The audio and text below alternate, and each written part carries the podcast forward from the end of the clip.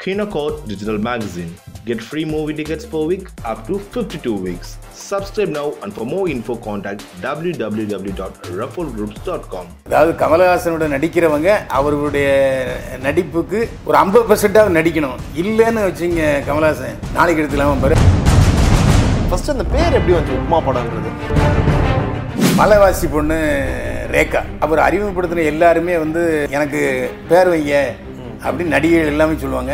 அந்த அடிப்படையில் ஆர் இன்னும் எல்லாருக்குமே ரேகா ரேவதி ராதிகா. ராதிகா எல்லாம் பேர் வச்சாரு. எம்ஜிஆர் படம்னு சொன்னாலே ஒரு எண்பது சதவீதம் அமைதியாக இருக்கும். எம்ஜிஆர் செட்டில் இருக்கான்னு வச்சுங்க மூச்சு விடுறத கூட வெளியே வந்து தான் விடுற அளவுக்கு அங்கே ஒரு சைலண்ட் நிலவும். மூணு பேரும் தான் எம்ஜிஆருக்கு டூப் போடுவாங்க. எம்ஜிஆர் டூப் போட்டு அந்த செட்டில் அந்த மூணு பேரில் யாராவது ஒருத்தர் இருந்தாங்கன்னா பிஸ்னஸ் நாட் அளவு எம்ஜிஆருக்கு அப்புறம் செட்டில் ஊர்வனை பரப்பனை நீந்துவனை. மூணும் போட்டது யாருன்னா விஜயகாந்த் படம் தான் விஜயகாந்த் படத்தில் சாப்பாடு காலையிலே நான்வெஜ் போடுவாங்க.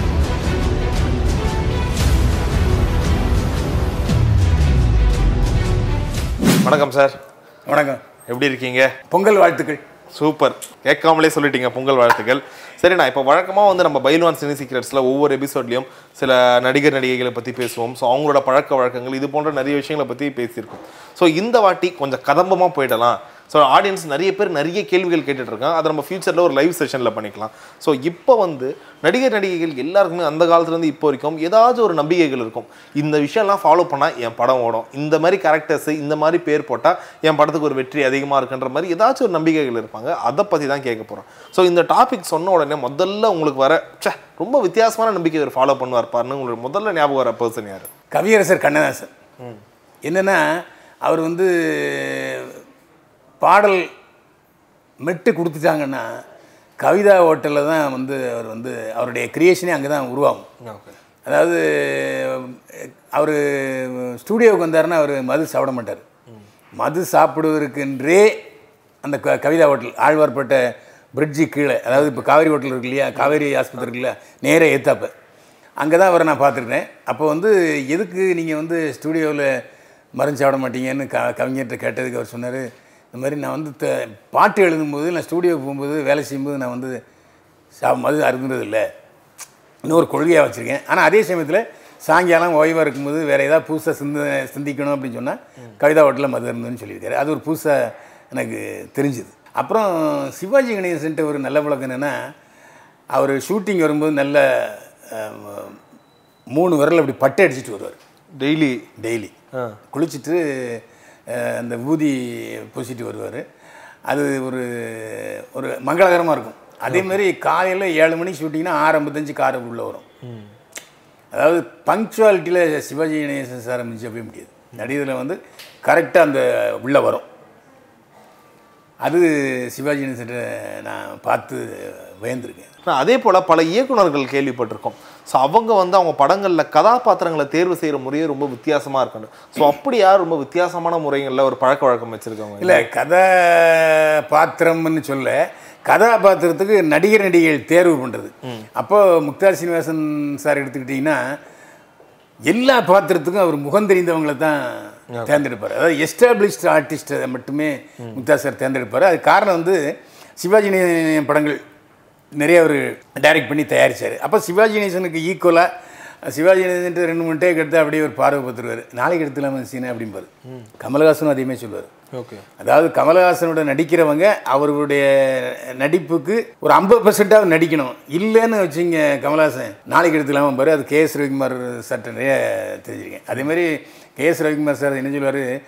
கமலஹாசன் சொல்கிற மாதிரி நீ பண்ணீங்க அப்படிம்பாரு. அது மாதிரி தான் அவ்வைஷன் மீல எனக்கு செட் ஆச்சு. அதே மாதிரி அஹ், ஒரு இன்ஸ்பெக்டர் கேட்குறது தெனாலியில. தெனாலியில் அந்த சீன் அவராலேயே தான் அது இம்ப்ரூவ்மெண்ட் ஆச்சு. அது மாதிரி நடிகர்கள் இருக்காங்க. ஆனால் எங்கள் ஆசான் பாக்யராஜ் இருக்காரு. அவர் ரொம்ப வித்தியாசமான ஆள். எந்த கேரக்டர் அவர் கிரியேட் பண்ணாலும் இப்படி பார்க்கவே மாட்டார். அது எந்த டேர- எந்த நடிகை நடிகை போடலான்னு இப்படி பார்ப்பார். சுற்றி யார் இருக்கா? முதல்ல மண்ணாங்கட்டி சுப்பிரமணியம். அவர் நடிக்கவே தெரியாது. இப்போ அவர் ஜோசியர் ஆகிட்டாரு அவர் அந்த கேரக்டருக்கு போட்டார். காமெடியன் அதேமாரி ஜெகன் அசிஸ்டன்ட் டைரக்டர் கண்ணுங்கரேன்னு இருப்பார் ஒல்லியாக இருப்பார். அவரை வந்து எங்க சின்ன ரசால காமெடினா போட்டார். அந்த மாதிரி அவர் கோவை சரளா. துணை நடிகையாக இருந்தது கோவை சரளாவை அவ்வளோ பெரிய கேரக்டர் கொடுத்தா தான் முடிச்சல. அதுக்கப்புறம் அடுத்த படம் பார்த்தீங்கன்னா சின்ன வீட்டில் அம்மாவை கொடுத்தாரு. ஆமா. கோவை சரளாவுக்கு வந்து நடிக்க தெரியும் பேச தெரியும் அப்படிங்கிறத கண்டுபிடிச்சி அஹ், கோவை சரளாவுக்கு பெரிய நட்சத்திர அந்தஸ்து கொடுத்தவர் பாக்யராஜ் சார். சார் நீங்க பாக்கியராஜ் சார் பத்தி சொன்னீங்க. அதே போல அவரோட குருநாதரான பாரதி ராஜா. ஸோ அவரை பத்தி சிலது கேள்விப்பட்டிருக்கோம். அவர் கதாபாத்திரங்களை தேர்ந்தெடுக்கும் போது ஒரு கிராம கிராமமா போவாரு. ஸோ அங்க அந்த கதாபாத்திரத்துக்கு யார் ஒரு ரேவதியா கூட கோலம் போட்டுட்டு இருந்த ஒரு பொண்ணு அந்த பொண்ணை பார்த்தாரு டக்குன்னு ஹீரோயினிட்ட இப்படி பல கதைகள் கேள்விப்பட்டிருக்கோம். இதெல்லாம் உண்மையா? ஆமாம் பாக்யராஜ் சார் வந்து அந்த பள்ளிக்கூடத்து வாத்தியாருங்கிறது அவரு அப்படியே கனவுல அப்படி அதாவது அந்த கிரியேஷன்லேயே செஞ்சுக்கிட்டாரு. அப்புறம் பாக்யராஜ் சாரை அந்த படத்தில் கதாநாயகன் ஆக்கினார் மணிவண்ணனை வில்லன் ஆக்கினார் அதேமாரி பார்த்தீங்கன்னா வளையல் கடை வச்சுருந்த பாண்டியன். ஷூட்டிங்லாம் போயிட்டாங்க. போனதுக்கப்புறம் கிடைக்கல. அப்படியே பார்த்துட்டே இருந்தார். அவனை கூட்டுவாயா அப்படின்னு சொல்லி பாண்டியனை கூப்பிட்டு வந்து அவர் கதாநாயகன் ஆக்கினார் ரேவதி வந்து மிலிட்ரி ஆஃபீஸரோட பொண்ணு. அப்படியே போகிற இடத்துல பார்த்து பிடிச்சிட்டு வந்தது தான் மலைவாசி பொண்ணு ரேகா. கவிதை பாடும் கடலோர கவிதை ரேகா. அதுவும் ஷூட்டிங் போன இடத்துல அப்படியே பார்த்து ரேகாவை சுமதிங்கிற பேர் ரேகான்னு மாற்றினாரு அதே மாதிரி பாரதி ராஜா சார்ட்ட ஒரு புதுசு என்னென்னா அவங்க அவர் அறிமுகப்படுத்தின எல்லாருமே வந்து எனக்கு பேர் வைங்க அப்படின்னு நடிகைகள் எல்லாமே சொல்லுவாங்க. ஓகே. அந்த அடிப்படையில் ஆர் இன்னும் எல்லாருக்குமே ரேகா ரேவதி ராதிகா. ராதிகா எல்லாம் பேர் வச்சார். பாண்டியன் மட்டும் சார் எனக்கு ஒரு பேர் வைங்கன்னு சொல்லுவோம் சொல்லியிருக்காரு. பாக்கிற பாரதிராஜ சார் சொன்னது. ஏடா ராஜா பேர் அவனுக்கு சேர சோழ பாண்டியன் பாண்டியன்னு பேர் வச்சுருக்கேன் உன் பேரை போய் நான் எப்படி பேரை மாற்றுறது பாண்டியனே இரு. ஸோ அதே போல் ஷூட்டிங் ஸ்பாட்டுன்னு இருக்கணும்னா ஸோ அங்கே நிறைய தயாரிப்பாளர்கள் வந்து அவங்களோட பழக்க வழக்கங்கள் தான் மொத்த செட்டும் ஃபாலோ பண்ணணும் அப்போ தான் அந்த படம் வெற்றி பெறும். ஸோ அந்த செட்டில் வந்து எந்த ஒரு தடங்களும் ஏற்படாது. இது போன்ற சில நம்பிக்கைகள்லாம் ஃபாலோ பண்ணுவாங்க. ஸோ அப்படி எந்த ஷூட்டிங் ஸ்பாட் ரொம்ப ஸ்ட்ரிக்டாக இருக்கும்? ஒரு வித்தியாசமான பழக்க வழக்கங்கள் கொண்ட ஒரு ஷூட்டிங் ஸ்பாட் ஒரு போலீஸ் ஸ்டேஷனுக்குள்ளே போனால் ஒரு பயம் இருக்கும் தெரியுமா நமக்கு? போலீஸ் ஸ்டேஷன் ஏதாவது பேசக்கூடாது. அப்படின்னு அப்படியே மெதுவாக போவோம்ல. அந்த மாதிரி MGR set okay okay MGR செ எம்ஜிஆர் செட்டுக்கு எம்ஜிஆர் படம்னு சொன்னாலே ஒரு எண்பது சதவீதம் அமைதியாக இருக்கும். எம்ஜிஆர் செட்டில் இருக்கான்னு வச்சுங்க மூச்சு விடுறத விட வெளியே வந்து தான் விடுற அளவுக்கு அங்கே ஒரு சைலண்ட் நிலவும். ஏன்னா அங்கே டைரக்டரு நீலகண்டன் சாராக இருக்கட்டும் ஜெயநாத் சாராக இருக்கட்டும் மெதுவாக பேசுவாங்க மெயில் பேசுவாங்க ஏன்னா அந்த அளவுக்கு ஏன்னா யாரும் சீரிட்டு பிடிக்க மாட்டாங்க. ஆனானப்பட்ட ஸ்ரீதர் வந்து செயின் ஸ்மோக்கர் அவரே வந்து தள்ளி போய் இது பண்ணிட்டு சீரம் வாயிலெல்லாம் போட்டு வருவார். அந்த அளவுக்கு ஒரு ரொம்ப மயான அமைதி வந்து எம்ஜிஆர் செட்டில் பார்க்கலாம். அதேமாரி இன்னொரு அவர் புத்திசாலி என்னென்னா ரெண்டு வேஷம் எம்ஜிஆர் பண்ணுறாருன்னா அந்த ரெண்டாவது வேஷம் பண்ணுறவர் அங்கே இருக்கக்கூடாது. ஓகே. டூப்பு எம்ஜிஆர் செட்டில் இருந்தாங்கன்னா யாருமே உள்ளே போகக்கூடாது. மற்ற யாரும் பார்க்கக்கூடாது. பார்க்கக்கூடாது. சாகுல மீது ஜெயமணி இன்னொருத்தர் இருக்கார் அவர் இன்னும் இருக்கார். அந்த மூணு அவங்க மூணு பேரும் தான் எம்ஜிஆருக்கு டூப் போடுவாங்க.